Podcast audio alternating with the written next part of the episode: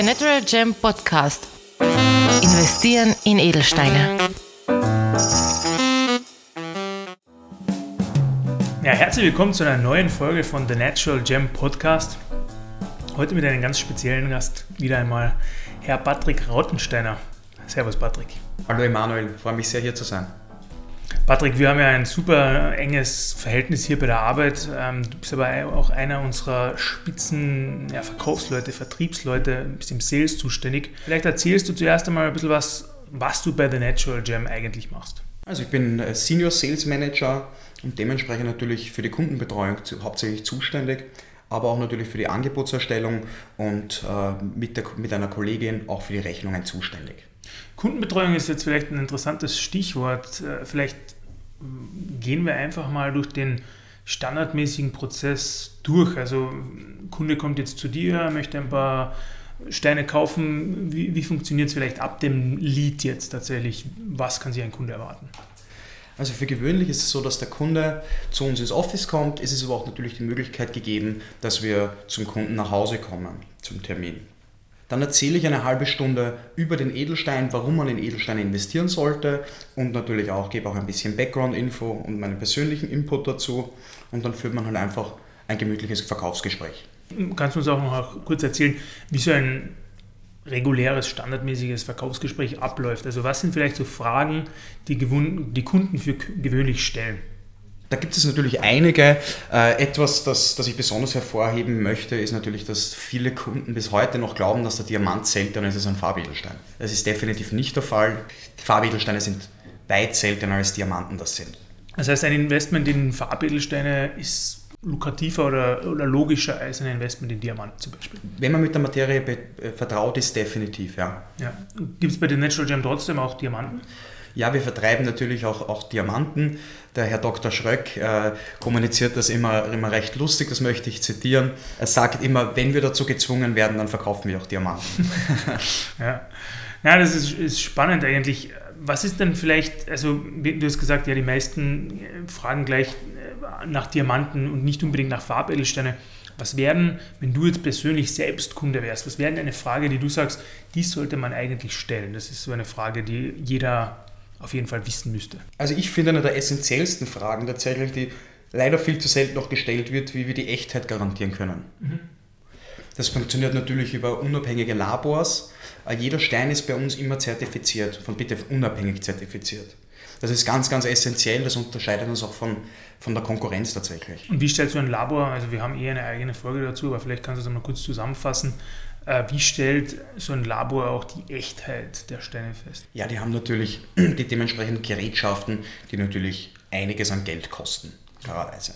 Hast du vielleicht so ein paar Beispiele zu diesen Gerätschaften? Es gibt ein Spektrometer zum Beispiel, das weiß ich.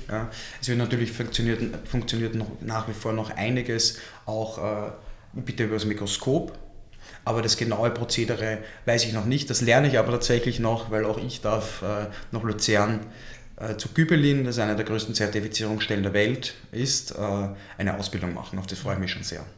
Ja, vielleicht eher auch interessant, weil du jetzt gerade Luzern und die Schweiz angesprochen hast. Wo bist du denn eigentlich überall im Einsatz? Also der Natural Gem ist ja eigentlich einer der größten europäischen Vertreiber oder Seller von Edelsteinen und eigentlich einer der größten Players im Edelsteinmarkt. Nicht nur in Österreich. Wo bist du eigentlich überall unterwegs?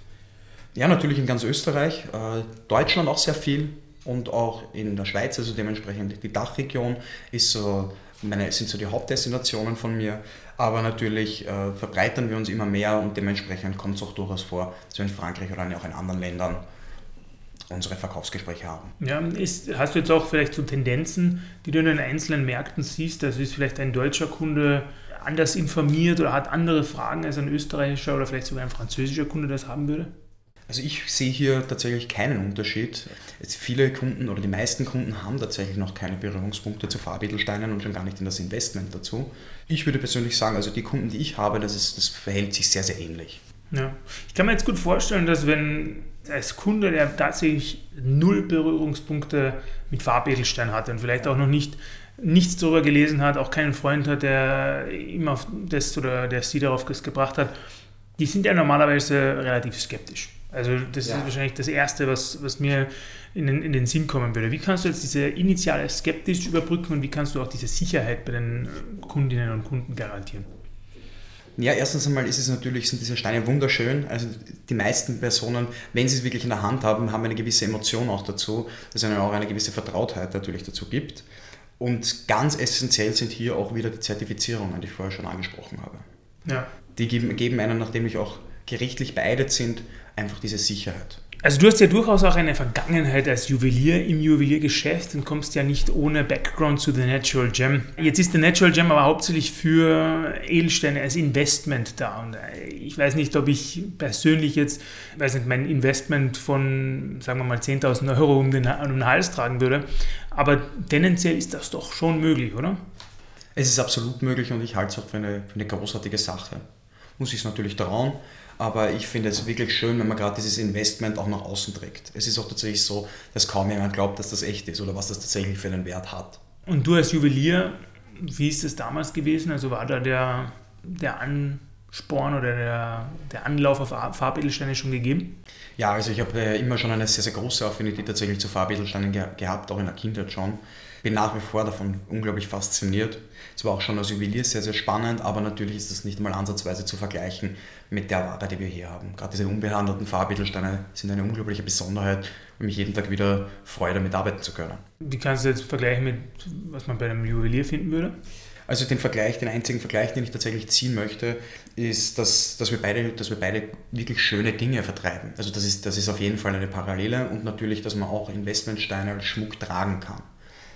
Aber diese Steine sind natürlich kaum zu vergleichen. Es ist auch dort natürlich ein Rubin, aber erhitzte Rubine sind natürlich nicht einmal ansatzweise zu vergleichen mit denen, die wir hier vertreiben. Ja, also wenn es tatsächlich nur als Schmuck dienen soll, diesen Investmentzweck nicht erfüllen soll, dann ist man natürlich auch bei einem Juwelier vollkommen goldrichtig. Ich habe das als Juwelier auch tatsächlich sehr genossen, diesen persönlichen Zugang einfach, den man zu diesem Schmuckstück hat, sei es ein Ehering, ein Verlobungsring oder wirklich ein Schmuckstück, das, das einen das man vielleicht auch vererbt. Ja. Ja. Dieser Zugang hat mir immer wahnsinnig gefallen und ich muss ehrlich gestehen, das ist hier auch nichts anderes. Man, hat, man kriegt einfach tatsächlich zu diesem Edelstein wirklich einen, so einen persönlichen Zugang und das finde ich einfach unglaublich schön. Dieses Thema persönlich finde ich jetzt eh interessant. Das, ist das greife ich ein bisschen vor, weil das war eine Frage, die ich dir später noch stellen wollte. Aber es gibt ja jetzt auch diesen Trend der, ja, dieser künstlich oder synthetischen Steine und vor allem auch, also ich habe eine Freundin, die hat einen Stein aus der Asche ihres Opas machen lassen. Ja. Also vielleicht zwei Fragen. Ja. Was hältst du persönlich von, diesen, von dieser Art Steine und ist das auch eigentlich auch eine Qualität? Also das beantworte ich natürlich sehr, sehr gerne. Ähm, synthetische Steine haben absolut ihre Berechtigung. Allein wenn ich jetzt an Uhren denke, habe ich hier, das Glas ist, ist, ist im Prinzip ein Saphirglas bei, bei hochwertigen Uhren. Ebenso synthetische Rubine äh, befinden sich in den Uhrwerken. Es hat absolut seine Berechtigung und ist ganz, ganz essentiell auch für diese Märkte. Es ist natürlich als Investment vollkommen ungeeignet. Aber auch diese Steine haben ihre Berechtigung und auch eine gewisse Schönheit. Auch hier, auch äh, beim Juwelier zum Beispiel. Wenn man's, wenn man, wenn wenn's das Geldbörsel etwas, also etwas dünner ist, ist es ja vollkommen legitim, auch hier schöne Steine zu tragen, die halt synthetisch hergestellt sind. Hier reden wir halt einfach von keinem Investment. Hier unterscheiden wir uns. Aber durchaus, man kann ja schon so sagen, dass es ohne Labor nicht feststellbar ist, ob das jetzt ein synthet- synthetischer oder ein echter Stein ist. Ohne geschulten Personal ja, aber mit einem Mikroskop kann man durchaus feststellen, ob dieser Stein künstlich hergestellt ist oder nicht. Naja, spannend. man- Vor allem ja, bei künstlichen Edelsteinen ist es wahrscheinlich weniger, da hat man weniger Angst, dass man irgendwo an die Wand kommt und vielleicht ein kleines, eine Ecke ab, abspaltet oder sowas. Ne? Ja, wenn man diese Angst hat, ist natürlich auch ein synthetischer oder, oder möglicherweise auch ein erhitzter äh, Edelstein durchaus in Ordnung, gerade eben, wenn man wieder über diesen Schmuck spricht. Wie gesagt, ich möchte natürlich äh, darauf zurückkommen, wir, machen halt, wir arbeiten halt nur mit Investmentware tatsächlich. Aber wenn man jetzt wirklich auf Investmentware denkt, dann kann man ja trotzdem auch einen Stein nehmen, der jetzt vielleicht eine bessere strukturelle Integrität hat. Also wir haben ja auch von Dr. Thomas Schröck gehört, Smaragd zum Beispiel wäre vielleicht ist nicht so hart. Was ist so, wenn jetzt wirklich ein, es sind nicht sehr viele Kunden, aber wenn das jetzt ein Kunde äh, gern hätte, Stein als Schmuckstück, welchen Stein würdest du prinzipiell empfehlen? Ich empfehle einen Diamant oder natürlich auch vor allem einen Fancy Diamond oder gern auch Rubin, Saphir oder gern auch einen Alexandrit. Ja, Alexandrit ist ein, ist ein interessanter Stein, den du jetzt erwähnt hast. Ist das jetzt, also Wenn sich jetzt Patrick Rottenstein einen Stein aussuchen müsste, vielleicht für ein, als Geschenk oder als Investment für sich selbst zur Diversifikation des Portfolios, wäre das tatsächlich ein Alexandrit? Ja, die Antwort kennst du tatsächlich. Ja, der Alexandrit ist mein Lieblingsstein. Habe auch erst kürzlich einen erworben und auch ich werde mir zum Schmuckstück fassen lassen und freue mich schon riesig darauf. Was wäre das? Äh, Manschettenknöpfe oder? Nein, es wird ein Ring. Ein Ring, ja? Ja.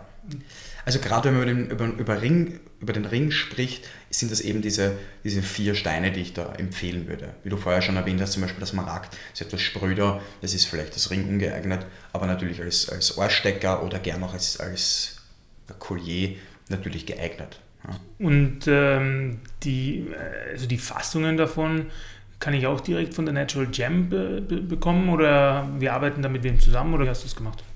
Also wir arbeiten mit drei sehr hervorragenden Goldschmieden zusammen. Es ist natürlich diese, diese Steine, die wir hier verarbeiten, sind natürlich was ganz Besonderes und das kann nicht jeder und traut sich auch nicht jeder Goldschmied drüber. Also wir haben da eine, eine sehr eine großartige Dame in Kärnten, einen wirklich guten Goldschmied hier in der Nähe von Wien und einen in St. Pölten. Ja, ich kann mir ehrlich gesagt vorstellen, also das Risiko ist ja ziemlich hoch. Also wenn ich da jetzt einen Smaragd fassen würde, der, der zerspringt mir, was mache ich dann als Goldschmied? Ja, das ist natürlich, das ist natürlich eine Gefahr. Dementsprechend die Ware, mit der wir handeln, wird tatsächlich nur von, von ausgewählten Goldschmieden gefasst. Ja. Und hier zum Beispiel beim Kunden, ich, ich, ich habe das große Glück aufgrund meines Backgrounds als Juwelier. Ich war auch damals für, für Spezialitäten zuständig, also für Sonderanfertigungen mhm. und habe da eine Expertise.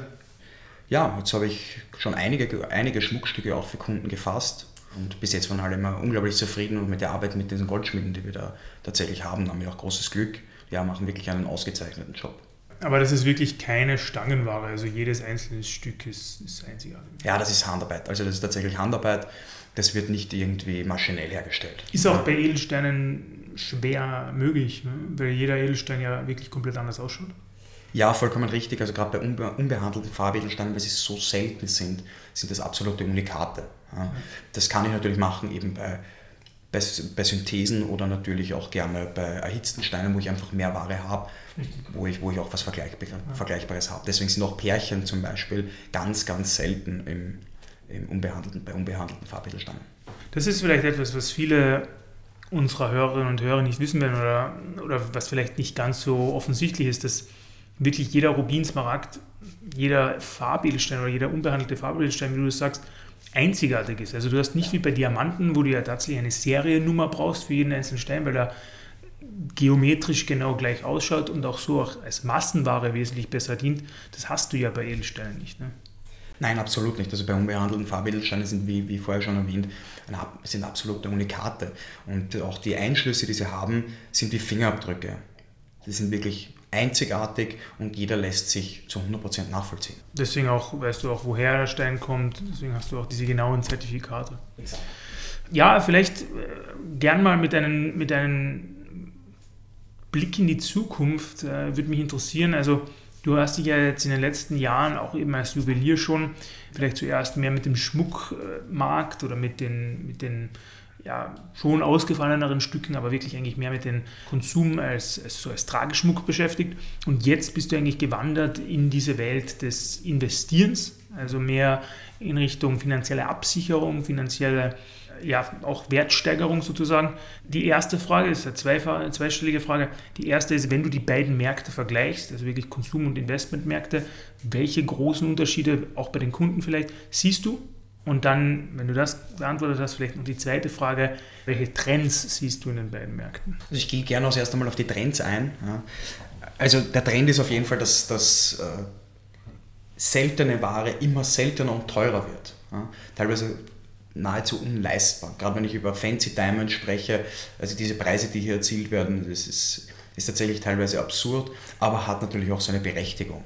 Nur kurz ähm, eingehakt, Fancy Diamonds, das hast du vorhin auch schon erwähnt, vielleicht nochmal für unsere Hörerinnen und Hörer. Wir haben es wahrscheinlich in einer vorherigen Episode eh schon mal erwähnt, aber um uns die Suche zu erleichtern, kannst du kurz erklären, was ein Fancy Diamond ist? Also tatsächlich gibt es Diamanten auch natürlich gefärbt. Das kann von Gelb, Orange, Blau, Grün, Rosa und Rot sein. Auch, da hier, auch hier gibt es Abstufungen. Gelb ist zum Beispiel, weil ich vorher gesagt habe, das ist nahezu unleistbar, das möchte ich ein bisschen revidieren äh, gelbe sind durchaus, äh, sind durchaus leistbar. Also auch fancy Gelb, also reden wir bitte nicht von diesem äh, Gelb, das eigentlich zu Preisabschlägen führt, äh, die man tatsächlich, tatsächlich kennt, sondern hier gibt es auch fancy Gelb, also fancy Yellow. Ähm, die sind wunderschön, die, da bewegen wir uns eigentlich wirklich im Rahmen. Aber gerade wenn man also rosa oder rot oder gerne auch grüne Diamanten denkt, die tatsächlich auch von der Natur teilweise so gefärbt werden eben, die, sind, die äh, erzielen mittlerweile horrende Preise.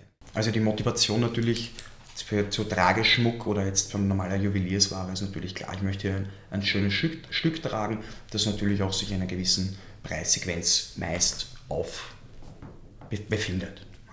Und bei Investmentware ist es natürlich so, dass es ja auch um die Wertsteigerung geht. Da geht es nicht um dieses schöne Stück per se natürlich auch, aber hier geht es natürlich um Wertabsicherung oder auch um Wertsteigerung. Das sind auf jeden Fall, das ist der große, große Unterschied. Aber auch hier ist wieder zu sagen, auch das kann ich auch natürlich als Schmuckstück tragen, wenn ich mich traue.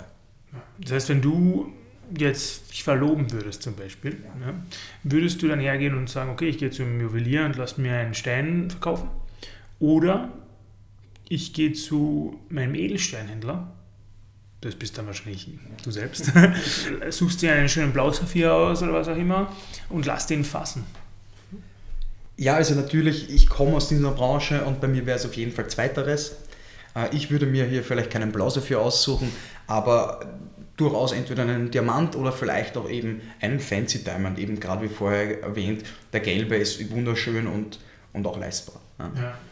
Aber natürlich würde ich mir hier etwas ganz Besonderes einfallen lassen, da ich, da ich hier täglich damit zu tun habe und, und hier natürlich etwas Außergewöhnliches machen würde. Vielleicht einen Stein mit einem Alexandrit. Für mich, ja. ja, kann ja auch der Mann einmal einen Verlobungsring haben, warum nicht? Ja. Genau, und jetzt vielleicht, also du hast, du hast kurz erwähnt, den, den Trend, den du siehst bei, bei den Preissteigerungen, vor allem Fancy Diamond, du hast äh, den Burma Rubinen erwähnt. Siehst du Trends auch im Trageschmucksektor? Vielleicht nicht unbedingt der Preissteigerung, die wird es nicht so in dem, wird es natürlich auch geben, Inflation, Stichwort Inflation, aber Siehst du da auch Trends, vielleicht auch Design-Trends? Sprechen wir hier jetzt wieder von, von Juwelierware oder, oder von Anfertigung unsererseits? Gerne auch von beides. Ne? Also sowohl beim Juwelier als auch wenn wir jetzt Schmuckstücke herstellen, ist es natürlich auch immer der modische Aspekt. Hier sind in letzter Zeit vor allem diese filigranen Sachen auch sehr, sehr modern. Die finde ich auch wunderschön, die lassen sich unglaublich gut kombinieren und schauen einfach großartig aus. Hast du ein Beispiel? Bei Ringen werden sehr gerne Grappen gefasst ist vielleicht äh, bei Investmentware, vor allem bei, bei hochwertiger, nicht immer das Optimalste, da ich, da ich immer Gefahr laufe, dass ich eine Grappe verletze, wenn ich es als Ring trage und hier möglicherweise den Stein auch verlieren kann. Also gerade wenn ich es als Ring trage bei Investmentware, gehe ich gern auf die verwischte Fassung. Also das ist so rundherum gefasst. Krappen sind diese Krönchen, wenn man möchte, kennt man sicher gerade klassisch vom Verlobungsring. Das wird sehr gern gemacht, eben auch im Zuge dieses, dieses Filigrane ist halt sehr, sehr gewünscht momentan und da geht man auch sehr, sehr gerne auf die Krabben. Schaut großartig aus, würde ich beim, bei Investmentsteinen jetzt nicht unbedingt empfehlen. Ja. ja, natürlich, also in so einem Podcast sind Empfehlungen generell immer schwierig, weil ich glaube, du zeichnest dich ja auch persönlich als Senior Sales Manager auch davon aus, dass du eigentlich eine persönliche Beratung machst. Ne? Also du, du passt ja deine Beratung an den Menschen an. Klar, also das ist natürlich nicht zu verallgemeinern und jeder ist individuell und Schmuckstücke sollen das bitte auch sein. Ja, absolut. Deswegen ist vielleicht auch die nächste Frage, wie kann man denn tatsächlich in ein individuelles Beratungsgespräch mit dir gehen? Üblicherweise ist es so, dass, dass Kunden über, über unsere Website auf uns stoßen. Hier kann man direkt zum Beispiel über dieses Calendly-Tool einen Ersttermin auch telefonisch buchen, wenn man das gerne möchte. Gerne auch über die E-Mail-Adresse oder oft wird auch mal angerufen und gefragt, äh, wie ist es, habt ihr Zeit, darf ich einmal eine, eine Erstberatung haben, oftmals auch telefonisch. Äh, das wird dann mir an mich weitergeleitet und ich nehme dann eigentlich meist recht rasch Zeit natürlich, äh, erstmöglich und telefoniere gerne mit dem Kunden. Es dauert auch oftmals mal 40, 45 Minuten am Telefon. Es ist immer sehr, sehr nett, freut mich immer unglaublich. Und dann wird ein Termin vereinbart je nachdem dann beim Kunden zu Hause oder gern auch in unseren Büroräumlichkeiten fühlen sich die Kunden auch immer sehr, sehr wohl. Hm, wirklich schön, wir haben sie wirklich schön. Und dann kommt diese, die eigentliche Erstberatung. Ja. Und dann hat man ja auch wirklich dieses haptische auch. Also man kann die Steine anschauen, anfassen. Das ist dann ja ganz ein anderes Erlebnis. Exakt, das ist ganz, ganz wichtig, dass man diese Steine auch auf der Hand hat, wie man sich damit fühlt, wie sie einem gefallen. Das ist auch im Investment wichtig. Also bitte auch zu sagen, das ist nicht irgendein ein Investment, wo ich sage, ja, den oder den, sondern das muss einfach wirklich gefallen. Ja. Das, ist, das klingt wahnsinnig banal, aber es ist sowohl im Einkauf als auch im Verkauf so, ich kaufe immer mit dem Auge. Der Stein muss einfach Feuer haben, der muss sprühen. Ja, das ist ein guter Punkt. Also es, man sollte auch nicht unbedingt in Wein investieren, wenn man kein Weintrinker ist. Das sage ich auch immer. Also das ist beim Edelstein nichts anderes. Also ich werde nicht, wenn mir Alexandrit zum Beispiel nicht gefallen sollte, gefällt mir natürlich, sehr schöner Stein, dann würde ich mir keinen kaufen, dann würde ich eher, weiß nicht, beim Blausaphir, roten Beryl, was auch immer bleiben. Ne? Genau, aber wirklich guter Punkt. Vielleicht eben abschließend hast du noch für unsere Hörerinnen und Hörer einen Geheimtipp für alle, die es bis ganz zum Schluss zur Episode geschafft haben. Ja, tatsächlich habe ich einen Geheimtipp, das ist für mich der Tansanit. Tansanit gibt es tatsächlich nur in Tansania, daher auch der Name. Hier ist es so, dass ich momentan noch wirklich um einen, einen guten Preis oder einen fairen Preis sehr, sehr guter Qualität einkaufen kann. Und da ich eben nur dieses, dieses, diesen kleinen Rahmen an, an Minen habe, wird das natürlich auch auf kurz oder lang weniger bzw. sieben. Und dementsprechend ist das für mich ein ideales Investment über 10, 15 Jahre. Auch jetzt ist die Preissteigerung tatsächlich schon enorm. Also das ist für mich ein absoluter Geheimtipp, den nicht jeder, ähm, der nicht, den nicht jeder auf der Liste hat. Das ist ein guter Punkt, weil wenn man sich jetzt zum Beispiel Saphir aus Kaschmir anschaut, wo es eben nur ein paar Jahre das Abbauen gegeben hat, der Preis ist natürlich exponentiell gestiegen, ja, ja. nachdem es keine Steine mehr gegeben hat. Und wenn du sagst, das wird in Tansania vielleicht auch der Fall sein, ist es jetzt wahrscheinlich auch die letzte Chance, richtig gut einzustellen. Ja, also momentan sind die Preise wirklich noch akkurat und dementsprechend, das ist wirklich ein absoluter Geheimtipp meinerseits. Patrick Rottensteiner, vielen Dank für das nette Gespräch und ja, vielleicht sehen wir uns bald wieder bei The Natural Jump Podcast. Ich hoffe auch. Dankeschön. Dank auch dieses Mal fürs Einschalten und Zuhören. Wollt ihr mehr Informationen und mehr zum Thema Investieren in Edelsteine erfahren? Dann klickt einfach auf unsere Homepage www.thenaturalgem.com. Dort könnt ihr auch gleich einen Beratungstermin vereinbaren.